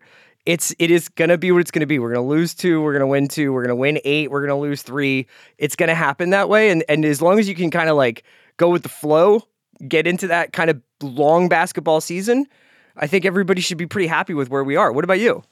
Yeah, no, I, am with you. I felt the same way. I thought there was like a lot of panic, and I don't know if negativity is the right word. Listen, when negativity is warranted, I'm more than happy to jump in. But I watched those two games this week, and I'm like, those were what one point games with four or five minutes left. Uh, it's not they didn't get blown out in either one. We can get to some of the execution down the stretch, but I found it to generally be an enjoyable experience. You know, my biggest takeaway with this team, and even with these two games this week, is that like everybody on the team, it feels like they're empowered to like have an impact. You know, yeah. it's it's like Tobias Harris is having stretches where you're just like, man, he looks really efficient and he's being aggressive here. De'Anthony, I didn't think De'Anthony Melton was going to be like heat checking uh, in a game in the first month of the season. And last night he was just like, you know, get me the ball. I'm feeling it. He's been on fire the last two weeks after a very slow start. And it has that feeling, which is the biggest difference to me from the team we saw last year, where every player kind of goes out on the court and they're like, I matter. I'm ha- I can have an impact. I might get the ball here. I might score here. And it's just a different way to set up a, a team. You know, it's like we've seen teams like last year's in the NBA be successful where they're very reliant on a couple guys and those guys are going to have high usage rates and they're going to dominate the ball and then we've seen different teams and listen there might be a time like a month or two from now where i'm like don't don't feel so empowered you know robert covington yeah. uh, going at al horford in like the final minute of a game but for now i'm with you like your nfl comparison is a good one this is what like two games into an NFL season yeah. is kind of what uh, this comparison's like. So I found it fun. Like I look forward to watching them when they're on. I'm like, get pretty excited. I look ahead at the schedule. Hey, what games do they have this week? When are they playing? And in the past, you know, couple years, I just haven't felt the same way. So yeah, eight, eight and three, uh, even with the two losses this week, I'm kind of encouraged and enjoying this experience. And the other thing is, my expectations aren't like they have to get to the finals. I'm just like. We'll see what happens. You know, they'll probably make a move in January or whatever. We'll see what they look like. But for now, I'm having fun uh, watching them. It's also very encouraging to see how they've played against Boston so far this season. You know, I think that that's always been the boogeyman team, both within the ringer psychologically for me personally, but also in in basketball in general. And I've been pretty satisfied with these games. You know, I think both both teams have probably existed in a like you know the, the Celtics did not have their full strength team yesterday. The Sixers were missing Oubre and Batum, who are essentially the two best wings on the team outside of Tobias right now. So like I would love to see full strength Boston, full strength Philly in a playoff series. feels inevitable. Uh, and you're right. Like, look, I was just, I'm sure this was probably past your bedtime on Tuesday on the East Coast, but on the West Coast, I was enjoying Tournament Tuesday and was watching the Clippers and the Nuggets. And the Clippers offense was giving me PTSD watching Harden pound the ball for 14 seconds at the top of the key while all these all stars were spread out across the court waiting for him to make a decision. I was like, I cannot believe how much better it feels to watch basketball when this isn't happening. I can't believe how much nicer it is to watch, honestly, like objectively less talented players than Harden move the ball, play a little defense, try to get some hustle plays, do some rebounding, and find the hot hand on any given night. Because on any given night, it's going to be Batum or it's going to be Melton or it's going to be the, the fourth guy is going to emerge from that huge glut of sort of samey players that we have. But, you know, uh, there there's like, there was a feeling I had this week, and we could kind of talk about Kelly Kelly a little bit here, I think, which is on one hand, we had about a week of good times. It was like the first week that Nick Nurse didn't have to answer James Harden questions, and he gets a whole week of like, boy, you guys are kicking ass. And Maxey, is he an all star? Is he all NBA? Like, what are we looking at here? And you know, the, the Kelly stuff is hard. The Kelly stuff is like, but you're to have to get up way earlier in the morning to freak a Sixers fan out after what we've been through in the last 10 years. Now, we can get into the Kelly stuff if you want to, but I just think like, it's funny how this team has gone through so many controversies and uh, conspiracies over the years that you know I, I, we've watched two number one draft picks forget how to shoot. You know, like the, the, you're gonna have to do a lot more to freak me out than a traffic incident. Yeah, no, that, yeah. There's, there's. I mean, it, it felt like all right. This is, uh, yeah. It, it, it, felt very sixery when it happened. Let, let's just get get into it. it. It is weird, and I'm curious to hear your thoughts. So uh, obviously, you know, the news uh, comes out whether it was last week or whatever. You know, you're sitting there at home and it's like, shoot, Kelly Oubre, you know, got struck uh, by a vehicle and is in the hospital. He's doing okay, but you're like, man, that sucks for the guy. He's playing awesome. He, you know, he's been fun to watch uh, so far. What happened here? Uh, and then it's like, okay, he's going to be out for a little while. And then just yesterday, um, and this is from the Inquirer. I want to make sure we, we get all the details right here. Police said they had no footage of Oubre getting hit near uh, where he said he got hit, which was near, I think, 15th and Spruce uh, was, was the area, the intersection where he said he got hit. Now, he had just moved to Center City, like yeah. recently, into an apartment. Um, and then the same story said, you know, he might have just not given the exact right location to the police because he doesn't know all the streets and all the neighborhoods and all uh, the intersections in Philadelphia. And then later in the night, you get a TMZ Sports uh, footage with it off a ring camera, which uh, listen, that that uh, freaked out some in the Kapadia family. They're like, anyone can just get this ring, ring camera yes. footage. How do they get this? Uh, you know, of him walking into his apartment and telling people, uh, I think it was his wife, that he got hit by a car and he's carrying a bike with him. I could be wrong. I don't remember any mention of a bike uh, previously. He could have been walking the bike. He, you know, I don't know if he was riding the bike or whatever. But bottom line is, uh, rib injury, has some hip and leg injuries, and then Woj comes on. I, I think during halftime, and it's like, hey, he's going to be back in uh, two to three weeks. So I don't know. My like gut reaction is just like I'm the guy. I'm going to take the guy at his word that he got hit, you know, hit by a car, yeah. and uh, that he doesn't, he didn't know exactly where he was, and he was shaken up. Like that to me is very um, understandable. But um, yeah, some of the details of the initial reporting are not kind of what we have right now. I guess that that's why there's some um, sort of confusion about it. I lived in Philadelphia for 19 years. I walked those streets every single day after school, and I still can't remember what order spruce and pine come in. So it's entirely possible that Kelly Oubre could have gotten confused. Uh, this has been a very strange story. From the moment yeah. it broke, where it sounded incredibly severe and scary, when Woj first sort of tweeted out, Kelly Oubre was hit by a car and is expected to miss significant time, you know, and it, it was like really, really uh, kind of bracing alert to get. Uh, especially, obviously, like the guy seems to be reviving his career in Philadelphia, and everybody seems to love him. When Maxey scored 50, he immediately dedicates the game to Kelly and like keeps deflecting when they're trying to talk to him about the performance, just to talk about how much he loves Kelly Oubre. Um, saw Steph Curry, you know, taking time out of a press conference about his injury to talk about Kelly Oubre. So obviously, a guy who's got friends in the league and and seems to have really ingratiated himself into Philadelphia sports really quickly. Uh, it's a strange story I think in our day and age, we're naturally suspicious of these things. And I think when you start to get into the realm of like leaked t- ring cameras footage that would seem to corroborate what Kelly Oubre was saying, you start to get into like, okay, like people are trying to put out fires, people are trying to tamp down rumors, all this different stuff. I know that uh, someone at a press conference asked Nick Nurse, like, you know, basically are, are you confident in the version of events that you've gotten from Kelly? And like were he not to be telling the truth would that have you know would that be affect you know how you felt about this situation? And he was like yes but i'm telling taking Kelly at his word uh, paraphrasing. Um, that's kind of what i'm doing you know? I'm going to do the Nick Nurse yeah. plan which is like i'm not going to get too worked up about this until uh, something else comes out. And honestly if i was like hey i got hit by uh, i got sideswiped by a car you know, like I would want people to take me at my words. I'm going to do it for Kelly Oubre, and also. I, I do wonder. You mentioned the bicycle. Like, I wonder if he's not supposed to be riding a bicycle in downtown, like Philadelphia, contractually. Like, uh, there's lots of rules against what guys are and aren't supposed to do in their free time, so that they don't get injured. So I don't know. I mean, there, there, there's a lot of things that could could be in, in, in embedded in this, but right now I'm trying to take take take it at face value, which is very difficult in 2023.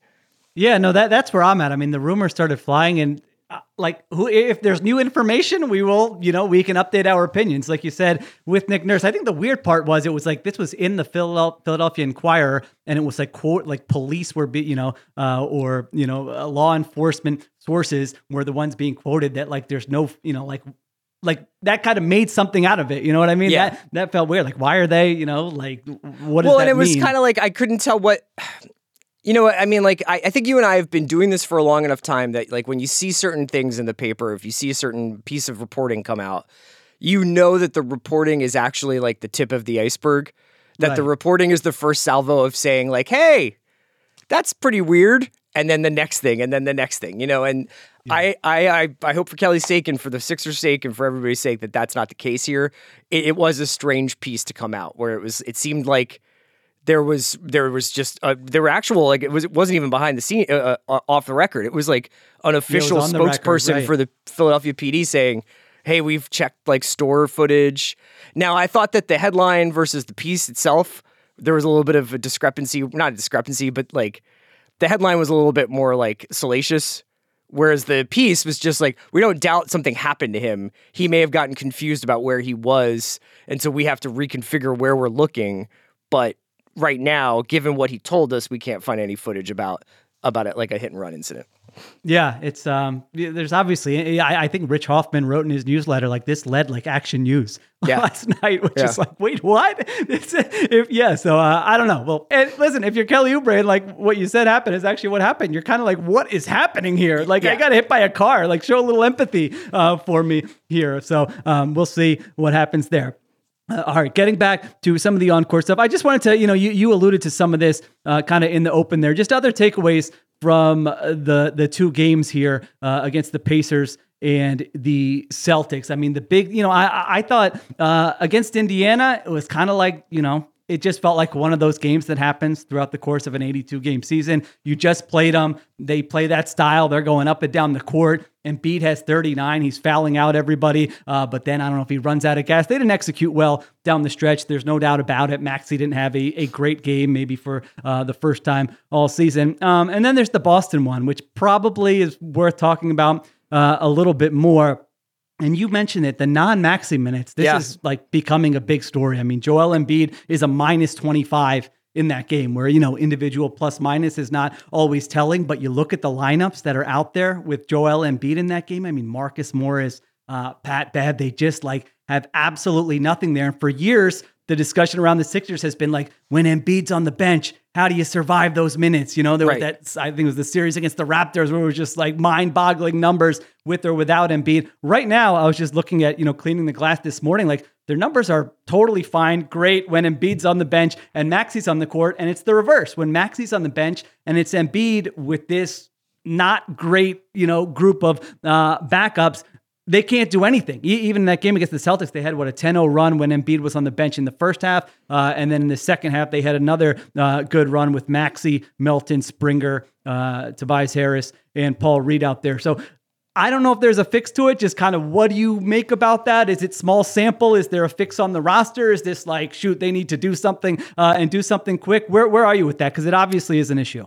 Yeah. Okay. So a couple of things. One is I do think Batum helps. I think Batum is a guy who can swing between both Embiid non-Maxey minutes and Maxey non-Embiid minutes.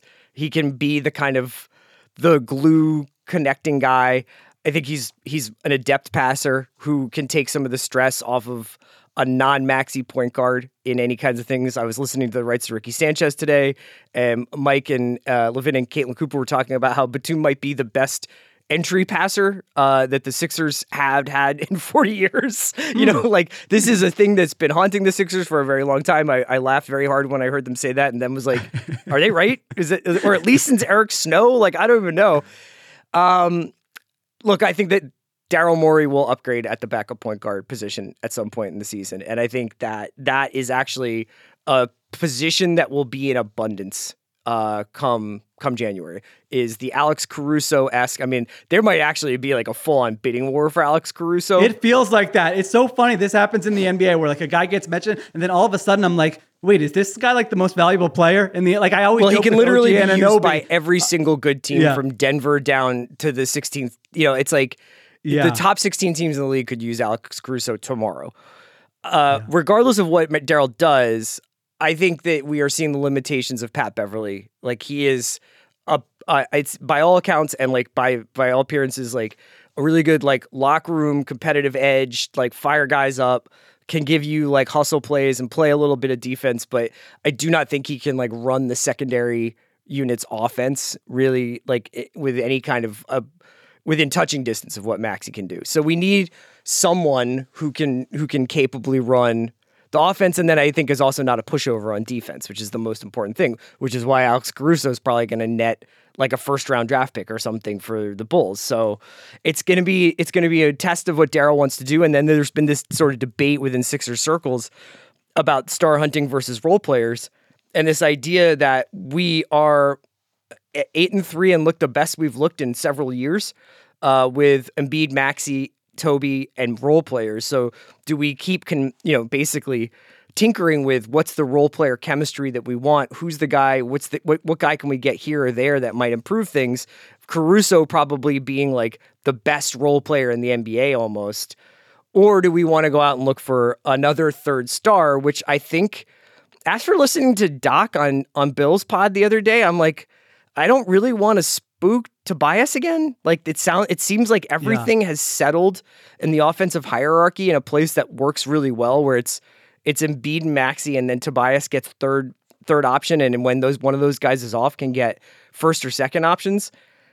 I think that we should keep that going the way it is in, in a lot of ways until told otherwise. Now, if the Sixers come back to earth in the next six weeks and we go into Christmas and we're closer to 500 or a couple of games over, maybe we're having a different conversation. But right now, getting some separation from the Eastern Conference and pretty much keeping pa- pace with Boston, like I don't really see the the urgency. You know, I, I'm with you. Yeah, I I I feel the same way. I mean, they're fourth in offensive rating right now. Again, it's it's 11 games in. Everything uh, is a small sample. Everything can change. Even if you look at like the losses this week. I mean, if you're just looking at the numbers, like that was an above average game against the Celtics last night. If you just look at like league wide offensive efficiency, and that's against a team with just like two absurdly annoying lockdown guards uh, you're going against in Derrick White and Jrue Holiday. So I feel the same way. I mean, Tobias Harris is playing so efficiently right now. I mean, he's he's averaging almost 20 a game, shooting 57% uh, from the field. So yeah, I I definitely when I'm hearing those conversations, I'm more on the side of like I don't know that you want to like mess up what these stars are doing right now. I think if you can be more versatile and have more depth and get more uh, better role players who can who can fill those spots, um, that's definitely the way uh, I would be leaning. So I'm with you there. Now, did, when you watched uh, the Pacers game, were you, were you saying bring bring TJ McConnell home? Was that uh, po- popping in your head, uh, or no? As he was running I around think I was there saying and helping I Joel wish we had traded up? Ben Simmons for Tyrese Halliburton. Yeah, oh my gosh. I was thinking of you. You had the hilarious last time we potted where you were yelling that and watching that game. I was just like, oh my gosh, could there be a more perfect fit for kind of what they need, just a general to calm things down at the Yeah. end of games? And, and who knows whether or not oh Tyrese's explosion, uh, how that impacts Maxey. Like, there, the, everything happens for Yeah. the reasons it happens. But yeah, Yeah, that was that was the guy. Right, So it wasn't you were like, eh, TJ McConnell, fine. But I mean, TJ's uh, a, an example of a guy that I feel like will probably be pretty readily available um, in the, at the later, like at the trade deadline. I, I also think that there will probably be dudes all over the league that we can kind of like look at. I mean, you know, I, I it, right now everybody thinks that they're a play-in team, so you're gonna have a hard time convincing the Orlando's or the San Antonio. I mean, San Antonio, I don't know, but the Memphis, Memphis is a great example of a team that if they find out when Ja comes back that they're having the same struggles, who knows who's up for grabs there? You know, who knows whether or not like uh candidly like I don't know Marcus Smart is like uh, up in the air. I mean, like I I don't know, but like I could we, see we that, could see yeah. them mo- moving around on a lot of guys. Yeah, no, that's a good one. All right. On a positive note with the lineup, that lineup with Maxey, Melton, Springer, Tobias Harris and Paul Reed. I mean, the energy, like it's like a chaos. When Paul Reed and Jaden Springer are out there, that's an anything can happen lineup. Like they could turn it over three times in a row. They could just go on a 10-0 run. Where are you on sort of the I feel like Jaden there's always a guy every year where the fan base is just like, play this guy more. I Yeah. want to see more. And that's so obviously Jaden Springer um, right now. Where are you on kind of that level of everybody calm down versus This is the time. guy on if, the court? Jaden Springer loses us five games like in the next three months, I'm fine. Like this is the time of year to experiment with this kind of stuff. Um, I think that w- during that win streak, I was getting a little bit carried away with like we need to win every game, like we need to keep keep going, keep going, and and and now I think I'm like, okay, we lost two. It is what it is. We've got like Oubre's in and you know out, Batum's in and out of the lineup. You know, like let's just like let's play the guys we have and see who we have and see what Nick can do with these guys. So Jaden is like a great example of like honestly, it's been a minute since like we've had a bouncy young player like this uh, who we drafted. I mean, I, I think Paul Reed was sort of like the the clubhouse favorite among Sixers sickos of wanting to see him get some playing time, and now and now Jaden is sort of approaching that, and to see them playing together is actually really exciting, and they give the team a little bit of bounce and a little bit of a different look. Yeah, no, I, I'm with you. I mean, it, they, they came out kind of lethargic and didn't have a lot of energy in the first quarter, and then those guys come in, and yeah, Springer had a couple turnovers. He also picked Jayson Tatum and went to the other end I know. and had a dunk. Like, yeah, if you can have some of those plays, I, I want to see more. It's a long season. Again, we have to remind ourselves. Coaches, I think, have to remind themselves themselves of that, especially. I bet it, uh, fe- in the- feels like a long NBA. season to Nick Nurse already. Oh my gosh, yeah. I know he's like I'm eight and three, but my He's like, don't you guys want to hear me play guitar or something? Like, is there anything I can talk about that's not this controversial?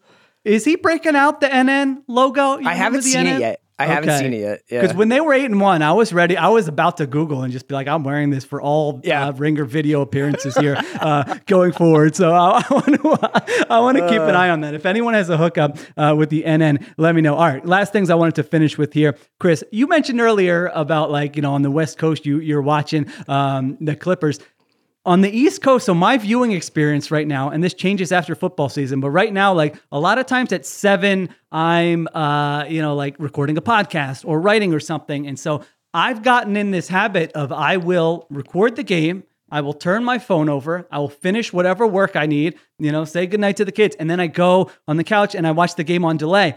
And the efficiency of watching these games, uh, that are recorded, Chris, is unbelievable. You fast forward every commercial, halftime, and Beats shooting 19 free throws. Guess what? Yep. I don't need to watch all those. I can watch the, you know, the free Chick-fil-A ones in the fourth quarter if I want a little um, excitement in my life. But I can like get through these games in I don't know. I have to I'm gonna time the next one. I swear it's, it's like 60 shorter than an episode of Survivor, isn't it?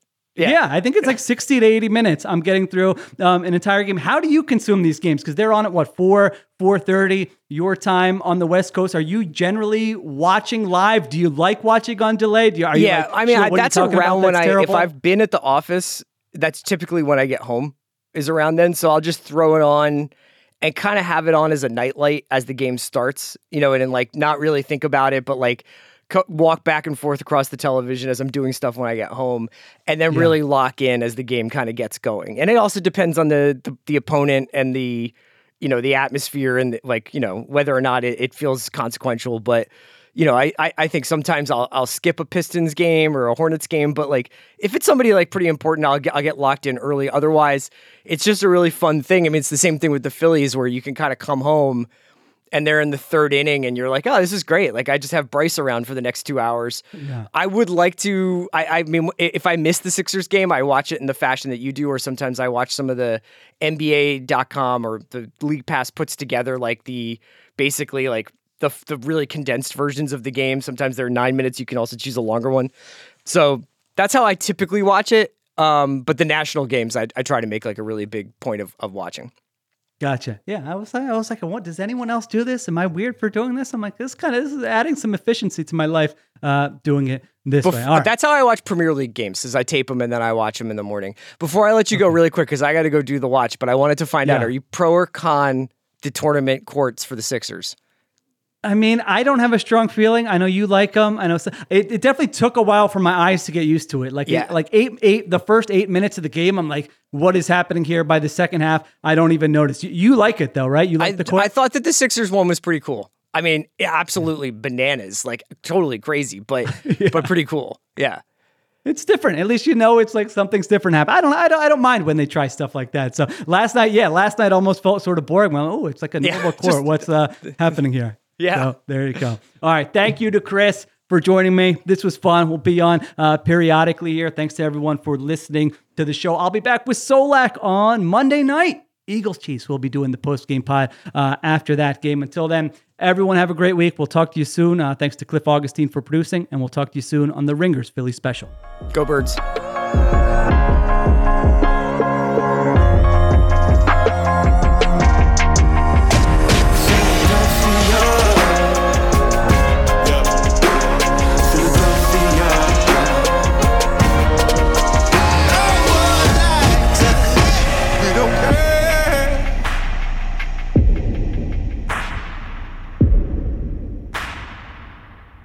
Must be 21 plus and present in select states. FanDuel is offering online sports wagering in Kansas under an agreement with Kansas Star Casino LLC. Gambling problem? Call 1-800-GAMBLER or visit fanduel.com/rg. In Colorado, Iowa, Kentucky, Michigan, New Jersey, Ohio, Pennsylvania, Illinois, Tennessee, and Virginia. Call 1 800 NEXT STEP or text NEXT STEP to 53342 in Arizona, 1 888 789 7777, or visit ccpg.org slash chat in Connecticut. 1 800 9 with it in Indiana, 1 800 522 4700, or visit ksgamblinghelp.com in Kansas, 1 877 770 STOP in Louisiana, visit mdgamblinghelp.org in Maryland, visit 1 800 gambler.net in West Virginia, or call 1 800 522 4700 in Wyoming. Hope is here. Visit gamblinghelplinema.org or call 800 327 5050 for 24 7 support in Massachusetts or call 1 877 8 HOPE NY or text HOPE NY in New York.